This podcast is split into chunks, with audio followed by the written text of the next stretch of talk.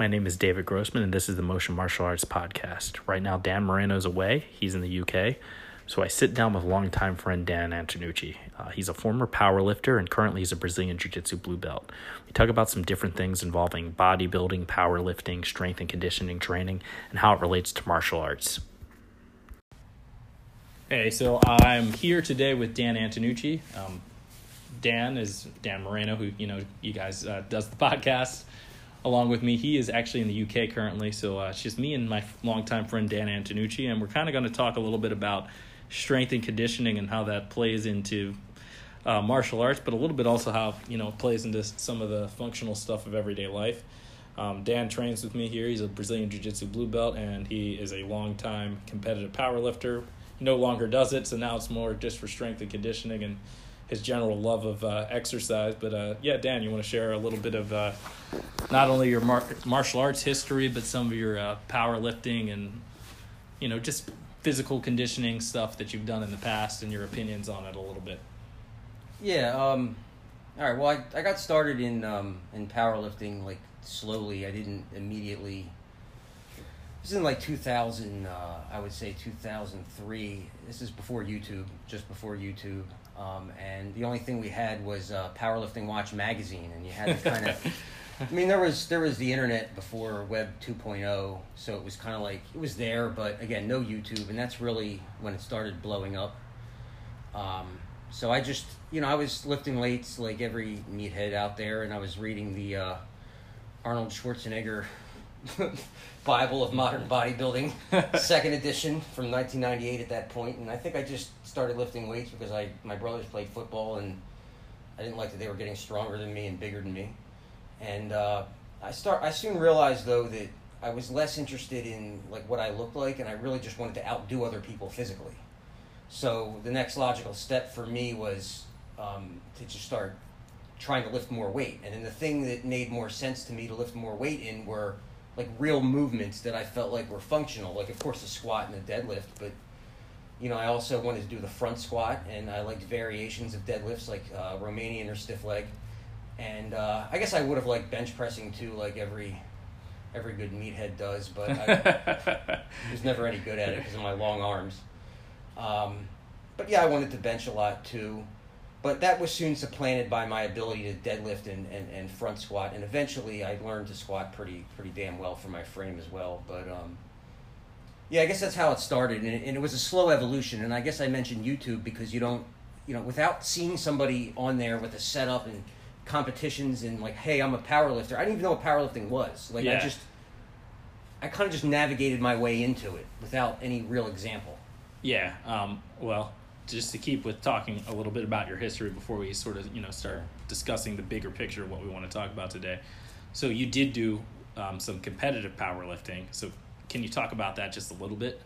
Just because I don't, Yeah, I, I don't think people fully maybe understand what the difference is, and we'll talk about this. What the difference is between being maybe a bodybuilder, somebody who just lifts weight, and a power lifter. And there's huge differences between all Yeah. those things, which we'll talk about in a second. World but yeah. uh, just you know talk a little bit maybe about some of your competitive history your accolades you know your experience a little bit with being in that world and then we'll talk a little bit about you know how how you eventually found martial arts and what your training history is with that Okay, yeah, yeah. Again, I'll tend to, I'll tend to ramble. He's got, he's good. He's here to guide me. i, I ramble too so Yeah, be yeah, I know, I know. At least he can control me. Um, yeah, so as I evolved and I and I found out what powerlifting was, and I started reading Powerlifting Watch magazine, and then, and then of course there was YouTube, and the internet started kind of lighting up with more powerlifting, you know, content. I realized that I was a powerlifter.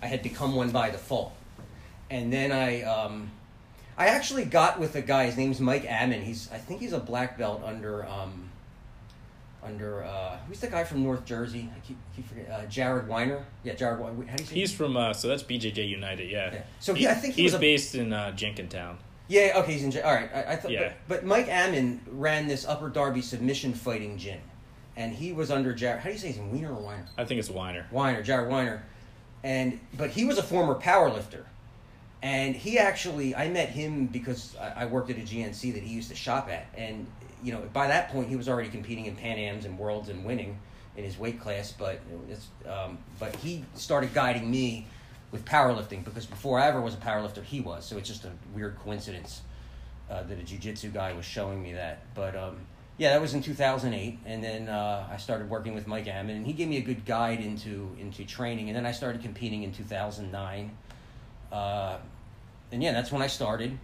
And I think it took me a while to really blossom as a as, as a lifter, but I was I was doing well. I competed in four Raw Unity meets, and I guess the martial arts community might not be super familiar with that, but it was one of the most prestigious Raw powerlifting competitions um, in the United States, and I'd say even the world. And I was kind of the guy that that like went there just to lose to everybody, but the fact that I qualified and got to compete with some of these people uh, was incredible, and I was just happy to be there. And I was always like a I know people hide behind this, and I'm not hiding behind it, but I was a drug free lifter, so I knew I knew the limitations that I had.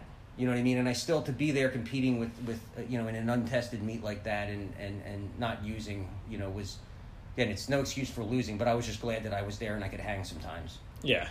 Um, so eventually, obviously, found your way to Brazilian Jiu Jitsu. Can we talk about that a little bit? And then I want to sort of, you know, get back to the strength and conditioning thing, powerlifting. What is some of the differences between being a bodybuilder, a weightlifter, and a powerlifter? But obviously, you found your way to Brazilian Jiu Jitsu, and maybe you had interest in martial arts before that. But yeah, if you just want to share a little bit about how you eventually found Brazilian Jiu Jitsu. Dude, it was all I ever wanted the reason I even ever picked up a weight to begin with because it was like I was from a generation where we didn't talk much about martial arts and fighting. Yeah, there was karate, but like it just didn't seem like nothing against karate. It just didn't seem like something that I would like or that would work for me. And there was boxing, of course. Everybody knew Muhammad Ali and Mike Tyson, and I grew up. Yeah. I'm 37, so I grew up right in the middle of that. And fighting was like you were Bruce Lee you were you know you were you know you were a karate fighter like you know we grew up the karate kid movies. I know they're fake but still it was like what was put in front of us. Or you were a boxer and i never liked the idea of striking anybody. Yeah. I didn't want to get hit and i didn't feel like i could deliver the kind of strikes that would be threatening. So I, I kind of avoided it and i thought i'll just lift weights and you know just be real big and that, that'll make me real tough. And it's stupid.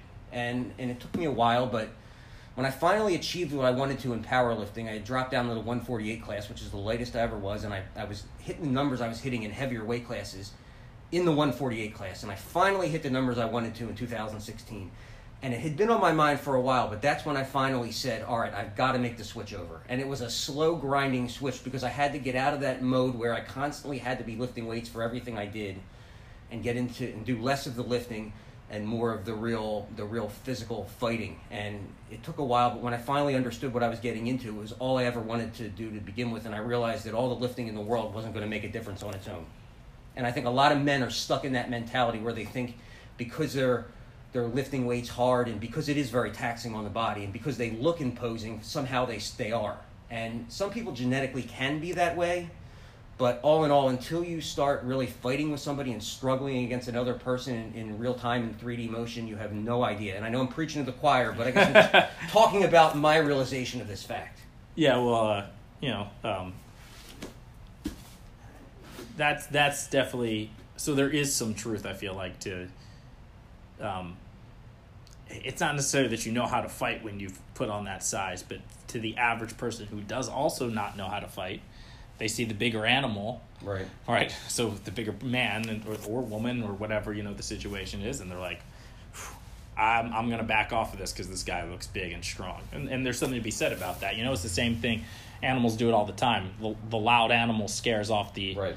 the true. timid timid predator. You know, and it, it, it that happens a lot too. You know, you see those two approaches a lot. Uh, I feel like from people that don't really know how to fight per se. Yeah, you know, and, and, and there's people that maybe do take those approaches, but do not, that do know how to fight. But for the most part, I think that those are two strategies that people that don't really know how to fight and haven't been in that world do. It's like, hey, if I'm really loud, this person's going to get intimidated and leave me alone. If I'm really big, this person's going to leave me alone. And I mean, if I'm preaching to the choir here with you, and you know, there's different levels of, of the, the, the world that we're talking about right now, fighting and self defense, uh, that probably you guys as listeners are at, but like, uh, one has nothing to do with the other, for one. Right. But the other thing is, is that uh, most of the people that train a lot, they're some of the most nice, unassuming, They don't want any problems. Right. I'm going to go out. If I'm going to go out, I'm going to mind my own business. I'm not going to say anything to anybody because anybody's capable of anything. You're like. You never like, know. This little scrawny guy that looks like nothing know. is a beast. This little this guy who looks like he's overweight and is out of shape. I hate to tell you guys, he never gets tired and he's super flexible and ridiculously strong, right? So you start to have those experiences when you actually train in fighting arts where you're like, okay, the look doesn't always back up the actual performance in a fight. And that's it goes back to that signaling thing. The animals was a great example. Or like you know when a cat you know hunches its back and sticks its fur up, it looks like you know twenty five percent bigger than it really is. And yeah, we're nothing but animals, really. And and that gym culture and that meathead culture is just signaling. Yeah. It's just animalistic signaling. So Not, but but but there is a benefit. There is a benefit, though. Let me say I've trashed it a little bit. there, there is a benefit to doing you know Olympic lifts and power lifts and strength and conditioning when combined with serious martial arts training. Yeah, so and and um so Dan Moreno, who's not here right now, um, we talked about this a couple times that self defense is more than just being able to fight. Um, you know, there's all these other aspects, and one aspect is if I need to flee and get away, can I get away? What if I need to move something? Can I move it? Like, you know, and again, this is big, big picture. You know, it's like if a fire occurs, can I pick my child up, my girlfriend up, my father up, whatever, and run with them and get them to safety? If I need to kick down this door to get into this room that's locked, can I kick down this door? Or how about just waking up? I mean, these are all extreme Yeah, situations. yeah, yeah, right? of And course, Of yeah. course, hopefully, no one here ever has to deal with that. Yeah. But if you do, of course, you want to think that you can. Yeah, yeah. And and and doing doing Brazilian Jiu Jitsu, being a grappler, and of course doing doing weight training will help with that. But how about just the everyday stuff where you get up out of bed every morning and feel capable? Yeah. And you don't feel like the base. seriously, Yeah. I mean, and the basic everyday tasks that people do every day become some some kind of mountain climbing you know test like so i work in a ups store and you know there's tons of boxes being moved all the time and i'm absolutely astounded by how physically weak out of shape and how weak-minded some of the people are who come in there they have to carry in like a 20 30 pound box it might be 16 by 16 by 16 you know you act like you asked them to carry a beer keg into the store you know what I mean? And and and some of it's, you know, just again a mindset. But when you when you when you do jujitsu or or when you even if you just go to the gym a lot, you it gives you a certain confidence level where you start putting things in perspective and realizing that. You know, every moment that you have isn't like an FM FML moment. You know what I mean? Where it's like, oh God, I got to carry this into the store, and uh, you, you just start. You just walk with posture, and you realize that you're strong enough, and your mind is strong enough, and your body capable to do everything you need to do in your life. I don't know if that might be a little bit of a stretch, Yeah, but yeah. No, I agree with what you're saying. Um, and uh, let's uh, you know, get maybe a little bit more focused on. No, no, we're we're focused exactly on what we're talking about. But I want to, you know, now start to talk a little bit more about, you know, maybe why strength and conditioning matters and what is the difference between a bodybuilder, a power lifter, or and just a weightlifter. Because I think lots of people don't realize that there is a difference and in fact there's probably going to be some people that are offended by the fact that we're saying there is a difference and there is a huge difference um, i personally think period it's vastly different when you're training for performance versus training for looks right. um, and, and you know lots of the people that look the best man when they look at their greatest they're weak as a piece of paper man Yeah. like like like the, the, the like I, I mean again uh, it's not that they're not strong people i'm going to use bodybuilders as an example it's not that they're not necessarily strong there are bodybuilders that are strong and you'll probably tell me that there's bodybuilders that relative to their size they are aren't very strong and you would know better because you've been in the power I've met all world. types, yeah. yeah um but the thing is is that when those guys look shredded and ripped like that they're so dehydrated and so malnourished to get that look I, I think you if you blew on them too hard, some of these guys would fall over. Yeah, well, that's that's a, a moment in time that they exist Yeah. in for for again. I never I never did any bodybuilding. It was never you know. And when I finally started getting serious with lifting weights, it was again I quickly evolved into becoming a, a strength athlete. I guess you could call it, but um, yeah, that's that's just for the uh, competitions. In in real Yeah, life, they're usually much heavier, and you know, and it's not. The lack of strength comes from the emphasis on working on exercises that will cause a lot of small tears in muscle fibers to, to sculpt their bodies. Yeah, and I I I, Right. I I'm I'm in agreement with that. I want to I want us to delve into that a little bit more in a second. But my point is that what is being considered like the perfect male physiques that were being are being shoved down our throats and the perfect woman's physique that's also being shoved down our throats. Well, you just need butt implants for that. yeah, but, but but that's a different conversation. I know. Uh, like the thing is, is like um, so we have the fitness models and Right. the bodybuilders as being like this thing. And I'm going to talk. Obviously, we're going to talk more from the men's perspective because we're men. Um, but the same thing happens to women. Um, and on some levels, I think it's worse for women, and on some levels, I think it's worse for men. Um, and and you know, I, I think that the aspect of what's being fed to men visually about other men's body isn't talked about a lot. It's not. It's kind of like a like something that everybody's aware of, but nobody wants to talk about. Is like this idea of like. I need to be super muscular with these huge deltoids and biceps. Like arm size is an indicator of strength, which people that are really strong will tell you that's not the, an indicator of strength. right. Uh, exactly. but it's like when those guys look the way they look, whether they're a fitness model doing a fitness shoot for Muscle and Fitness magazine, or it's a body. I don't even know if is Muscle Fitness a bodybuilder magazine or just a. I don't know if any of those magazines exist anymore. I mean, I think most things are yeah, just on your or the now. Instagram Instagram fit model you see, or the bodybuilders you see. The image they're portraying at those moments are usually when they are depleted nutritionally, Right. depleted, Right. Dehydrated, and those are the images that are being presented as this perfect male physique. And just yeah. But like you, you're telling me that those guys, if they get into a fight with Daniel Cormier, those of you who don't know who Daniel Cormier is, Daniel Cormier is the heavyweight champion of the UFC, and he is an uh, a, an Olympic uh, wrestler. He, qualified for the Olympics twice, and he has a gut. I mean, Uh, at this d- point, is a heavyweight. what- yeah, yeah. What are you telling me? Those guys stand a chance against Daniel Cormier, and Daniel Cormier is not what we would consider the ideal male physique with what is what we're getting shoved down our throats. You know, and and and, and like th- these are the things that you know people need to say and hear. Um, you know, it's like performance and skill and technique and being able to handle yourself. And again, this is a martial arts podcast, so we're talking about fighting more than anything. Like to be able to perform, you do not always look the best. Performance Well- is, is is there's other things that factor into performance, and there are guys that look great and perform really well too. They can exist together, but usually the people that are being presented as these great, this is the ideal man, this is what they should look like. At that moment in time when those They're pictures are not. taken, No, they're they're not. they're Yeah. not performance based. Well, there's that. There's the uh, there's the infamous body fat number, and you know, I, the BMI. yeah, or yeah, I but think it's just like you want to attach you want to attach a percent to it. Like Yeah. in this photograph, this guy had six percent body fat, right? Whatever that number might be, we're just making an approximation here. I think that, and I found this for myself um, because again, when I was younger, I was a little more into what I looked like. But as I started letting myself eat more, I gained a little more fat. I found myself to be stronger and performing better.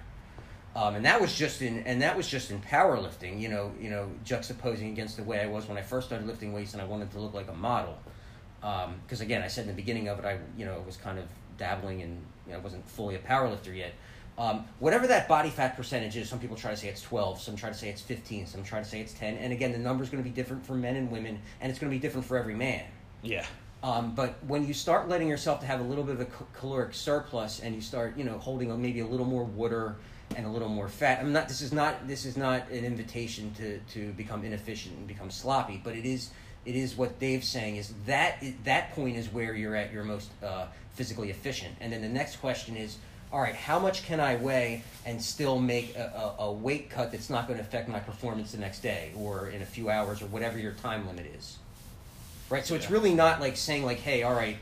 I- I guess the point I'm making here is that these people that you see in in photo shoots are training specifically for a photo shoot, and it's all for the photo shoot. And you know, if you let them rehydrate the next day and do whatever they're going to do, it is not going to be at the level that somebody who is who is training and eating uh, for performance in whatever sport they're involved in. And they're sacrificing, uh, you know, van- they're sacrificing performance for the vanity. So yeah.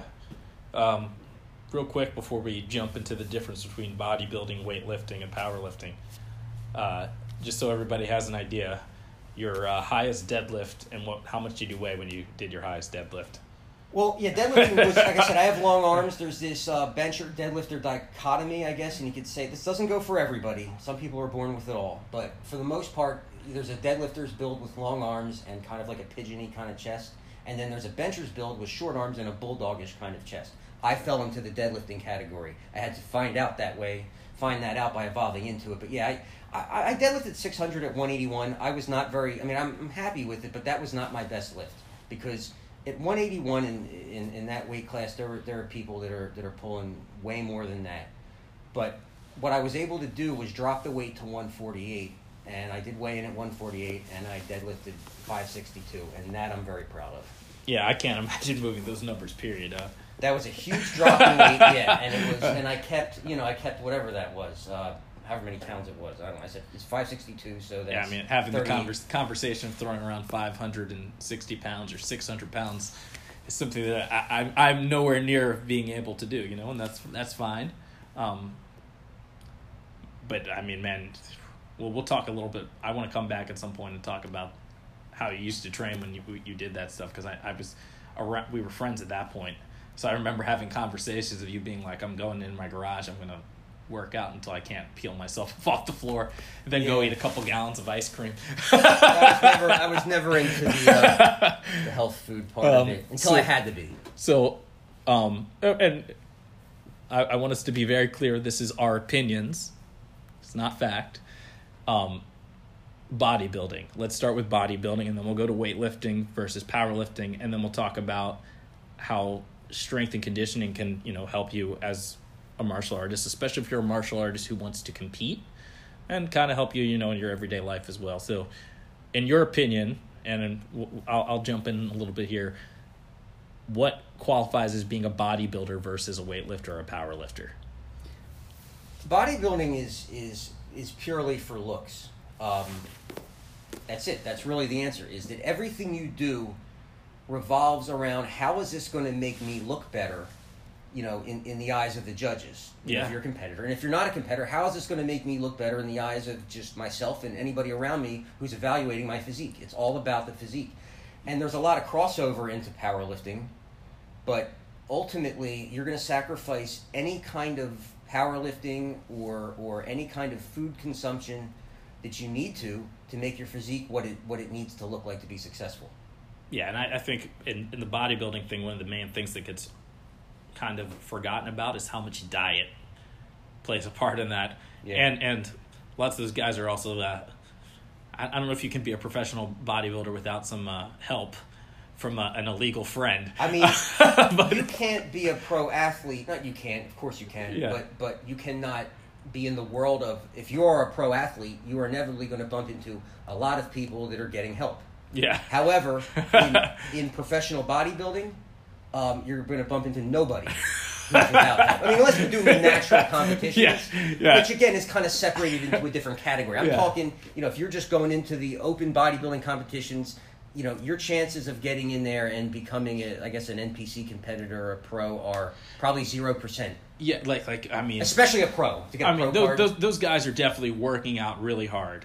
There's not even a question. I'm not taking look look Yeah. look look. It is- Steroids are a, are, are a reality of high level sports and, and physical competitions, hands down. And those people are working harder than than most people will ever dream in their lives. Yeah, in addition to that, I, yeah. I would never do it, but they're they're choosing to sacrifice long term health for their short term goals. Regardless of Right. anybody's feelings on it, that is literally what what's going on. They are making the decision that their short term goals are more important than their long term health. And that's again, that's a different conversation about the morality of it or not. Um, it's something that I would never do myself, but you know, again, people decide what they want to do with their lives, and that's up to them. Um, but yeah, the bodybuilding thing, I agree, man. It's it's all about the look, and I think people are shocked sometimes if they've ever find out what some of these guys are actually lifting sometimes. And of course, they put on the- show sometimes of lifting really heavy, and they do really really lift heavy sometimes. But it's more about destroying the muscle fibers and having them rebuild bigger than Yeah, it is about lifting heavy weights, trying to like be like, this is what I lifted this week. I need to make sure by next week I am lifting this much, and I need to make sure I am peaking with how much I can lift by the time it's a competition, which is what powerlifting is all about. You need to train, increase your strength, and then peak at the correct time. Because if you don't, it, you could be strong as an ox three weeks before your competition, but if you peaked at the wrong time, you might be moving 40 pounds less when it's actually time to compete, right? Yeah, yeah, it's really a matter of, of right training up to a peak, so to say. You know, you, you can you can you can build your training. That's what I used to do is build my regimen up to like lowering reps as as the as I got closer to the competition, and then I would take like two weeks from or some, a week or two weeks depending on the exercise uh, of not lifting anything close to what I could max out at. But the key is you just don't want to be you don't want to be tired. You don't want your joints to be beat up. You want to be you want to be feeling as fresh as you can for the competition. And I want to go we de- we delve a little bit deeper into the strength and conditioning thing along with your martial arts. That's one thing I want to talk about because I think I know from in Brazilian Jiu Jitsu, I think that lots of times uh, the hard training isn't cut off for everybody at the right time. But we'll talk about that in a little bit.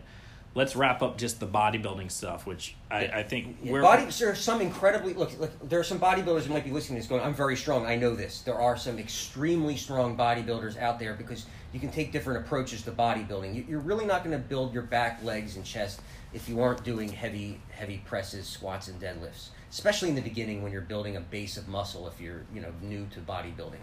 Um, and sometimes, you know, the beginnings of bodybuilding and powerlifting don't look that different. yeah.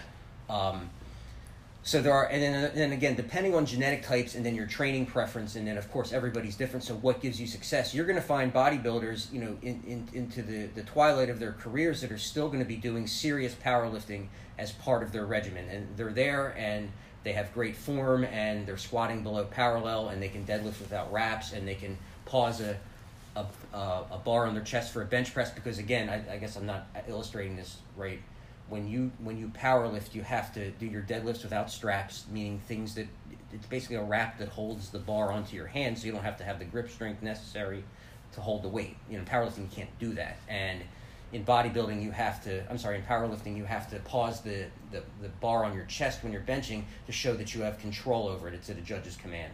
And then, of course, you have to get your hips below the top of your knees, squat below parallel in a powerlifting meet. So there are plenty of bodybuilders out there that are doing this, but because it's not a requirement and it's only necessary, uh, you know, to varying levels depending on on the bodybuilder, you're going to see a lot of bodybuilders that again aren't as strong, right? And then Yeah. there's a lot of machines being used and cables and pulleys and things that are just not going to make you that strong. Yeah, and, and you got to focus on breaking down Right, the individual right. muscles, like um, intent, which is something that I talk about a lot with martial arts, and specifically, obviously, about jujitsu. It's like, what's your intent? Why are you picking this as? And, and uh, this is a little bit more like grand scheme of jujitsu. Like, why are you picking the school you train at?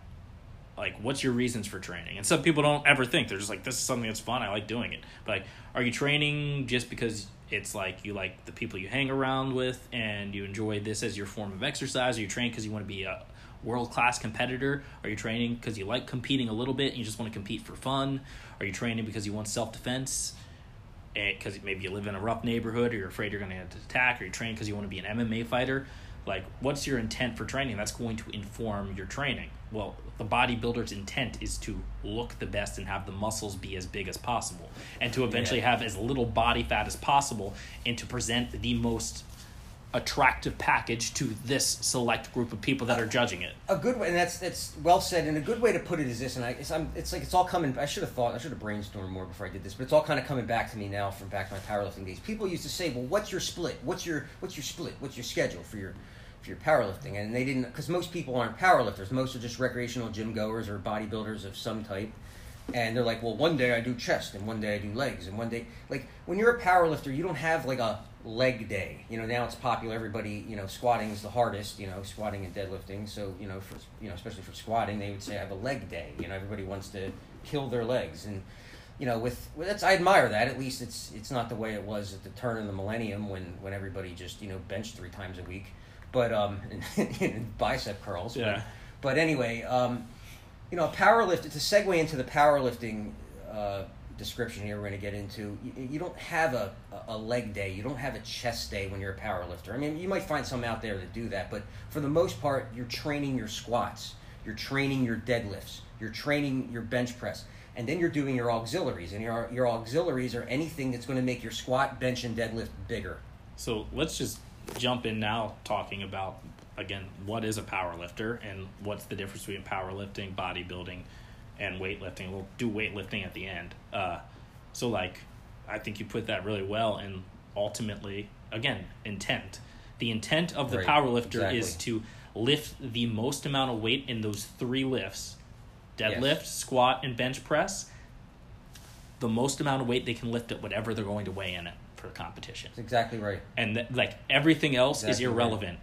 It doesn't matter if you if what works for you is doing squats 10 days in a row and that's what works for you as an individual, you're going to squat 10 days in a row. That's right. You And- don't care some about do. yeah. Some load up squats. I mean, I've seen power lifters that are among the best in the world that, that would squat like six days a week or something. Yeah. You know, it, it has nothing to do with like beating up the muscle so it grows bigger. It's about Not at all. when I compete this weight, I need to move the most weight on one of those three exercises. Your worth, again, perfectly stated. Your worth, succinctly though, your worth as a power lifter is what weight class did you weigh in at, and what did you lift in your three lifts added up.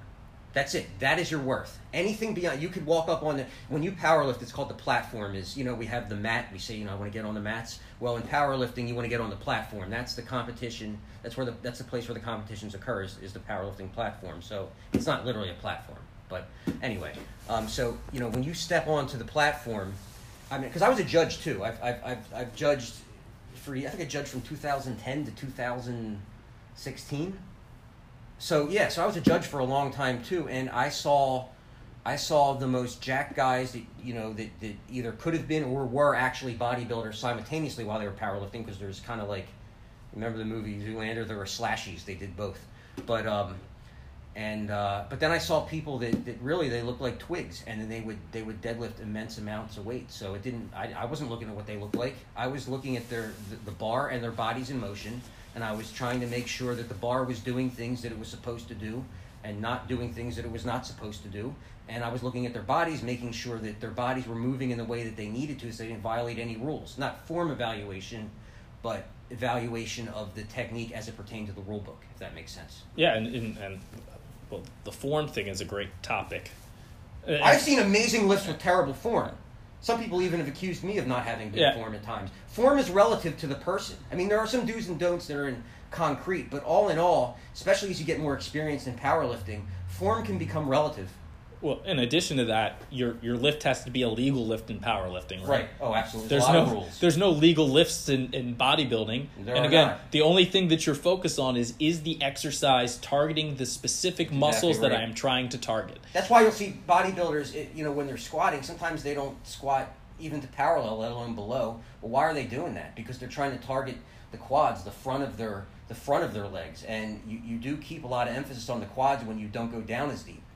So you know that would you get red lighted and disqualified all day in powerlifting if you don't squat below parallel, uh, below parallel. So, but the powerlifter is not trying to build his legs up. You know, uh, there are partial squats done in powerlifting to to increase the amount you can squat. I've never found them to be that effective, and I don't think they're that popular. So most powerlifters are going to go to they're like box squats and stuff. But I think, and the other thing too is I'm coming from a raw perspective powerlift uh, paradigm here. This is this is this is uh, powerlifting done without supportive equipment. Again, I, I, there's nothing wrong with using supportive equipment. It's it's a pretty cool thing in and of itself. But um, you know, we're talking about when you lift, you know, the most you can wear is a belt and uh, knee warmers, things that keep your knees warm, and, and uh, they're just called knee sleeves. They don't you slide them up over your knees, and they may add a little bit of weight to what you squat. You know, the the, the debate is on for that, depending on the brand you buy. But they're really there. Um, of course, you know you want to get anything out of it, you can, but they're really there more than anything for uh, to keep your knees warm and really for just like moral support. You feel you feel better when you wear them. So, yeah, uh, now we've talked about those bodybuilding, powerlifting, the weightlifter. So, to me, and Dan, you can jump in and share your opinion. I think that the weightlifter is kind of the person who's just going to the gym and they're not worried about being a bodybuilder, not worried about being a power lifter. They're just like, I'm gonna go, I'm gonna keep myself fit, and I'm hoping to look a better at the end of it. And, and, and there's there's not really much goals behind that or beyond that, and and that's true of some people, not true of everyone. But like the power lifter knows that they need to increase their strength, and they know I'm going to compete at this weight, and these are the numbers I most likely need to hit to be competitive or reach this percentile of the competitors that are out there. The bodybuilder knows, hey, I need my muscles to look this size, and they have an idea of what the top guy's measurements are. You can find those things out. Size They- proportionality, Yeah, there's they, a lot of things. yeah, they know that. They know like how like I, I need to present a good posing package. Oh, yeah, I need to yeah, present yeah. a nice tan body. Like there's things to measure against. But if you're kind of a weightlifter, and Well, when there- you say there's kind of- weightlifter, I I should have asked you this before. Do you mean an Olympic weightlifter, or you mean no, a guy who just lifts no, weights? just a guy who lifts weights. Because Oli- Olympic weightlifters, in my opinion, are incredible. Yeah, and, and to a certain extent, and I'm I'm I'm incorrect in saying this, and and but uh, I kind of in this conversation was almost kind of grouping that group in with the powerlifting group because again, you're lifting with a very Okay. specific goal, Right. uh, and you're you're doing specific lifts where the only thing that matters is what is that number on that lift. Right. So yeah, I, I kind of am grouping the Olympic lifters in with the Yeah, the Olympic, the Olympic lifters, while while being very different, it's the same format as powerlifting in that you're getting weighed in, and you're on a platform and you're being judged. It's, instead of being competing in three lifts, you're competing in two, Yeah, and it's the same it's the same idea in that respect. The the athleticism, strength, and explosivity of, of an Olympic weightlifter is, in my opinion, superior to powerlifting. And uh, not there are a lot of very athletic powerlifters, and I feel like you know, a lot of the success that I that I've had in at least picking up some of the, the movements in, in jujitsu and in the wrestling that I work on here is are due to all the years I spent with powerlifting. But I have to give it to the Olympic weightlifters, and uh, they're just they're absolutely incredible athletes. Yeah, so going to the the lifting lifters or weightlifters, I just think that's what I think. I think it's just the recreational person who goes to the gym. That's Oh, what yeah, I think when I say that it. is, yeah. And, and there's nothing wrong with. I actually think there's a certain level of beauty in that because you're just going and doing something because you enjoy it, Yeah, or at least I hope. I hope you're not your your pure motivation isn't just how I look because if if that's your pure motivation, I think you're going to get burned out quickly personally. But everybody has their own goals, you know. Um, Well, the nice thing about just lifting weights recreationally is is that you can you can you, what you find is that people will dabble in a little bit of everything when they do it. You know, they'll they'll, they'll all they'll be sometimes they'll be thinking like you know I don't know what they're doing at all, but for the most part, it's it, it, it's all elements or small pieces of of other strength sports combined. Even even some of the strongmen stuff is being being brought into gyms now where people are, are pushing on sleds. I guess that's kind of like Yeah. for football. Or sometimes I've seen people carrying yokes, which is a strongman thing. Um, you know, you can lift that with stones. You know, it's, this stuff is a little harder to find, but more and more gyms are, are adding these areas where you can do that. So you can pick and choose, you know, elements of, of, of whatever str- strength sport you want to be involved in, and you, you can do that. So let's kind of move on to now how does this all play into the fact that you're doing martial arts? Why should you do this thing? Do you need to do this thing? And I'm going to be honest, Dan Dan knows this. I I waver back and forth sometimes. I do not think that you're ever hurting yourself by doing extra strength and conditioning and doing that other stuff. But to a certain extent, I also think that uh, it's good to have a certain level of technique before you start putting too much of that stuff in as a martial artist. Um, I mean, I definitely, no joke, I feel the advantages that the strength stuff has given you, for sure. But I also think to a certain extent, for most people, build up the technique and then add that in as a more an auxiliary thing because, man, obviously we do Brazilian Jiu Jitsu, so it's hard for me to say some of the other martial arts. Brazilian Jiu Jitsu, in and of itself, can be pretty hard extremely and pretty exhausting and pretty hard. rough and pretty beating up and and you know uh so you you obviously can attest to this because you see you see the difference in my training when I'm getting ready for a competition versus when I'm just training to improve. Um the training during when I'm getting ready to comp for competitions it's it's brutal man. I'll like do things you you've seen Yeah, I've it. seen sides of you and things about you that you know in our normal rolling patterns, and like I kind of know what Dave's going to do, and then when you know when he's getting ready for for a competition, I'm like, yeah, he just did something I'm not used to him doing, and you know he takes me down. That doesn't happen very often. I'm like, well, I guess I'm going to be on my back. yeah, or even or even like like I mean, you've again you've seen this. His firsthand. omoplata is where he's jamming his, his shin bone into my Uh, into my face. yeah, it's, it's not only the, the moves I'm picking, but it's like I'll make sessions where I'm like, okay, you nobody can give me a minute off. We set a timer. You guys all have to jump in, and if people are like, "Oh, you need a second, I'm like, "No, no, you don't give me a second. I need to go right now." Right. exactly and I've right. done the same thing for you when you've been getting ready for competitions. It's like, no, man, we got to Shark Tank you. For for you, those of you that don't know what Shark Tanking is, it's you throw a new body in after whatever the set rules are. It could be a set of time. It could be, hey, we're going until somebody catches a sub. Next person, stand up and go. Slap, bump, go. And and like I, to me, that's an essential thing for multiple reasons. It's like, what am I going to do when I'm exhausted? and I've got nothing left. Uh, like and like it's helping prepare. It's also helping build up my cardio and like. Uh, I do think that it's very important to have a strategy and like these are the moves that I'm planning to do. This is where I want to go. It's not just like oh I'm to let the match go wherever it's to go. No, it's like I want to to get the takedown. I want to get on top. I'm to use this takedown. I'm to use this guard pass. I'm to control them this way. I'm to try and go for these submissions. I think that's important, but it's you need to train with like some intensity and let that go out the window a little bit in your training so you can build up the endurance and you can build up the cardio and you can build up the when I've got nothing left in the tank can I still go? And you'll be amazed with how much you actually when you think you have nothing left how much you actually do have left. That's what that's what Brazilian Jiu Jitsu taught me, um, and especially I use kind of a more physical approach to it. But anybody who does Brazilian Jiu Jitsu, whether you're using a lot of wrestling or a lot of physical, part of my physicality because I don't know anything yet. I've been doing this for like you know you, you two do know stuff years. trust me you do know more than you're giving yourself credit for but But I mean, I'm- you know, but you know what I'm saying. I'm just a blue Yeah. belt. I've been training for a little under two and a half years, and you know, some of it does revert back to just having explosiveness and strength. But to to the the less experienced uh, martial artists out there, I'm sure there's some listening, um, and I group myself in with that. You know, with with grappling. Um, I remember that when I was when I was powerlifting, I'd be squatting, you know, 350, you know, 400, sometimes even 500 pounds. I'd have it on my back, and in that you know 10 20 second period that i was doing the lift it was real it was scary sometimes like yeah i was confident but when i would go down and then i'd break parallel and i'd stand up i'd be like you know i got to get through this. And sometimes my, my mind would work in slow motion thinking and you don't want to think about failure. But if you're a little obsessive like i am sometimes you know you'll, you'll, you'll, you'll screw your, your mind will screw you a little bit.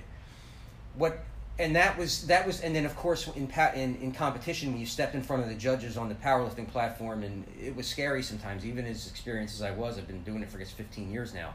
But what what Brazilian jiu-jitsu taught me and I've done I've done two uh, two tournaments so far. Not a lot but at least I've done it so I can speak with a little experience is that that that keep going like that going beyond the point that you think you can't keep going when you're struggling against another person who's coming at you with everything they have too um, is a feeling that, that that nothing can can duplicate. I remember saying that you know the endurance factor and the mental toughness factor and the and the, the to, to not allow yourself to, to cave under the pressure of a physical altercation.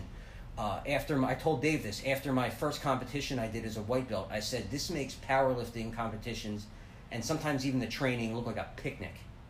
And and again I'm not taking away from powerlifting but it, it- martial arts and fighting and a physical altercation is the most primal form of human physicality and it cannot be replicated in any other way and I firmly believe that every other sport out there or physical activity out there is really just an attempt to, to do that, to try to replicate the primal nature and the truth of a physical altercation. I firmly believe that. So, uh, quick question: Is jujitsu competitions and grappling competitions a fight or not? Because people argue that all the time. well, when I say a fight, yeah, no, no, no. This is important. This is, I mean, A fight do you is- consider it a fight though? I actually do consider it a fight. I consider it a jujitsu fight or Yeah. a grappling fight. That does not mean okay, a, a true fight in, in the broadest scope of things. If, if anything is legal, even MMA doesn't fall in that exactly. category.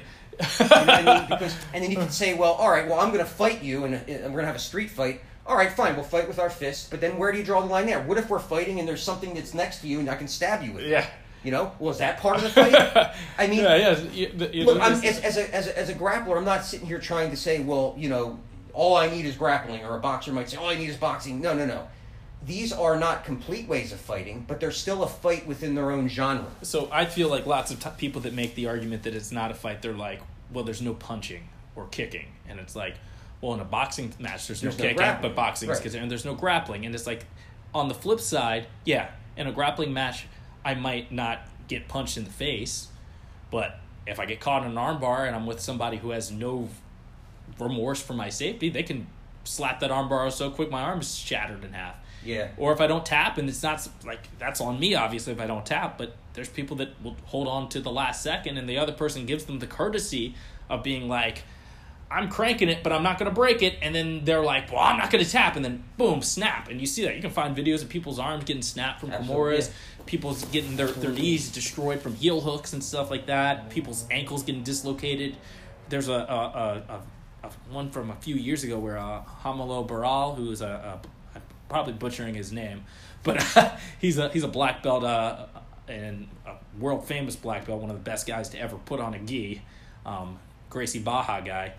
His he is winning by points, and it was worlds, and he let his ankle get dislocated from a toe hold instead of tapping. And you're telling me that you're gonna go tell that dude that's not a fight? Yeah. Let alone that dude is a monster. That dude is like one of the the top savages in the world. And in that moment, he was, and he's already won multiple world championships. He was like, I would rather take the risk of thinking my ankle's not going to dislocate and tough it out and try and win this match by points. Don't tell me that dude's not not in a fight and he's not a savage, and he's not a monster, and all those things. You know, it's I wouldn't personally do it, but you know, the dude's a beast, man. A fight is a fight, and there are many ways of fighting. As long as you're in a physical altercation, you're you're in a fight. Um, some fights are more dangerous than others. Some are more complete than others. Some are more inclusive than others, or exclusive. But a fight is a fight. That's that's just a fact. I mean, as far as as far as getting as far as getting hit or not getting hit, exactly. Like if you're if you're a striker, um, you know what what is the reason that most of the successful mixed martial artists either use a lot of wrestling or have a wrestling background? Yeah, that there's a reason for that. So so grappling and, and especially Brazilian Jiu Jitsu are a big part of being a complete fighter. And if you want to fight within that, that specific genre, it, it is in, it is indeed a fight. It gets I mean, I don't know. Again, I don't. This is where my experience kind of lets me down a little bit. But when I did that competition as a white belt, um, it was absolutely brutal. I mean, part of it is because the skill level was low. Yeah. But even if it's higher, it doesn't matter. You know, I had I think the most matches of anybody in my school. I don't remember how many matches I had, but um, I had to just keep going in and going against these people that were doing everything they could to to, to, to either maul me or, or, or submit me from their guard, and and I had a little bit of both, and uh, it was extremely rough. And and uh, the next morning I woke up and it actually was the sorest I ever was in my life. I had trouble getting out of my bed and moving around the first day after, and um, I don't know what caused that or why, but the intensity level. I had several several marks on my face from being elbowed. I don't even remember. Maybe I was punched. I don't remember how yeah, it gi happened. burn, probably other Yeah, things, you know. uh, the cauliflower on my ear uh, was already giving me problems, but I had to actually have it drained again, and it, it deformed it to the state that it's in now. It's the worst it's ever been. So yeah, I, I was in a I was in a in a fight, and and uh, and I felt it, and uh, yeah, it was it was very very difficult. The the intensity level Yeah. was so high. Yeah. Um, so I want to start to wrap it up a little bit, but um, for I did for those of you that are aware of this, there's a traveling competition called Fight to Win Pro. I did it uh, back in April of this year, and well, I didn't have the result I wanted. I lost by referee's decision, and some of that was uh, I didn't really ever turn on the aggressive aggressive switch, which you know sucks, but you live and learn. So part of that was my strategy, and I was going to turn on the aggressive switch a little bit into the match. But I did a more strength and conditioning during getting ready for that match than I've ever done during my jujitsu time. And man, I was it felt like I was in incredible shape. And I'm, you trained with me a bunch for that.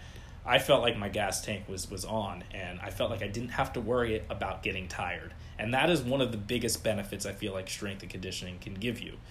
But again, in my opinion, you need the technique first in what we're talking about right now in the fight stuff. But it makes a huge difference, and I don't want to pretend like it doesn't. Um, so for what I did for that match, I did a ton of um, Airdyne bike stuff. So it's the assault bike, which is a bike with those giant fans that gives you a lot, a lot of resistance. I did a ton of that. I did some circuit stuff that had a lot of kettlebell swings, push ups, squats. I was mostly doing goblet squats more than anything, and jumping squats more than anything. But I was doing it in circuits sometimes with battle ropes. Um, I was doing some things that I, I'm lucky enough to work with a guy named Jim Ferris that is a, a pretty well known strength and conditioning coach. Um, works with a lot of basketball guys, guys that play overseas, guys that used to be in the NBA, uh, and guys that are headed towards the NBA or even in the NBA. Um, and like things that were like very specific to trying to get me to react on the fly, like you've seen me do this in class the shoulder touch thing with the push-ups. They touch one Yeah. shoulder you tap the shoulder. They touch the other shoulder you tap the other shoulder. They touch both shoulders you do a push-up. And then it also leads to this like stress that makes you get tense and tired faster. And it also teaches you how are you going to recover when you make a mistake. Um, so i think there is a ton of value and i feel personally from you i feel because you still do obviously strength and conditioning stuff it does matter. It gives you that extra thing. I'm like man i like sometimes i'm like yeah we're gonna roll i'm gonna exhaust you and i'm like i realize i'm not gonna get you tired. Like you're not you, you still have a lot left in the tank you know? And and so it definitely makes a difference Yeah, absolutely. Well, and again, like like what what Dave said, you know, first and foremost, technique rules all. That's why we're martial artists. yeah Otherwise, we wouldn't be doing this. That's the most important thing. Um, but Dave said it real well there. Why am I not getting exhausted, even though I have a maybe for lack of, of years that I've put into jujitsu so far? But why am I have do I have such a physical style? Uh, well, I'm sorry. The reason I have such a physical style is is because I have the strength behind it. But the reason I'm not getting tired is partially because I'm learning the techniques a little better, but partially it's pushing myself with uh, the strength and conditioning. Like I was saying that you know when you're when you're in the middle of a match with somebody and you know you you- may be I don't know at least maybe I do sometimes even just in a roll with somebody who's giving me trouble. Sometimes I'll question what I'm doing or I'll be I will feel a little tired even though like Dave said it, it doesn't feel like he's tired. I still can still be exerting myself or, or, or doing whatever I'm doing and still keep you know, struggling. I could be struggling to keep the intensity going, but I could still, you know, be feeling it while I'm still putting the same output out. Just because you can go for a long time doesn't mean it's always easy for you. yeah But anyway, my point though is that, um, you know, when you're in the middle, when you're in the middle of a roll with somebody or a match with somebody, and you know, you know, you, you start to question yourself, or you start to get that, that that that inexplicable feeling that you only understand if you've if you've been a martial artist competing against somebody. The strength and conditioning can help push you through that mentally. So when I do mine, you know, whatever it is that I'm doing, um, there are times where I'm all alone. Sometimes it's really late at night. You know, it's after work. Sometimes before work, I've just woken up, uh, and I gotta do a million lunges and a million, you know, whatever it is that I'm doing sequentially. You know, while I have my timer, timing how long I'm doing this for. I'll go rounds anywhere from three minutes up to. I mean, I've done 15 minutes of just continuous lifting nonstop, Yeah. and the only thing that's pushing me through it is your own mind and the sweat's dripping and you feel like you just want to put down whatever it is you're lifting um, if you can force yourself to care about what you're doing enough and be motivated about what you're doing enough and mentally strong enough to push through that kind of like a wrestler's grind would be when Yeah. they train when you do roll with somebody or you or you or you do get to a, a Brazilian jiu-jitsu competition uh, you're gonna be surprised how much you can keep going So we got to start to wrap it up. I just wanted to wrap it up a little bit, uh, just by saying you used to tell me stories about like pretty much putting on Soundgarden, going into the garage, training until the port, point where you pretty much couldn't pick yourself up off the floor, pretty much crawl back into your house and then eat uh, like ice cream and Yeah. pizzas and then go to sleep and then do it again the next day. Um, I, I mean, I just think most people have never pushed themselves to that point with anything. A- And there's this thing one of my, my good friends used to say all the time, who's a a musician. He'd be like, man, anybody can do anything. They just, most people find out the amount of work and sacrifice they have to do to, to make that thing happen. And they just go, "Oh, I'm good. Whether they say it out loud or not, they go, it's, I'm good. They're like, oh, I could be a doctor but I got to do all this schoolwork and I have to invest all this money in it. I'm good. Right, right, right. I, Yeah, I yeah. could I, I could go work for NASA. Wait, I have to do all these things to go be, do, do for NASA. And for some people, people don't understand the value maybe of some of these other things. So they don't always see the financial rewards attached to it. It's like, why would you want to go get beat up all the time like this for like what? Like, so you're saying that if you win IBJJF Worlds, you're you're not going to get paid really anything? Yeah, but you, you, for that day, you're the best dude in the world at jujitsu.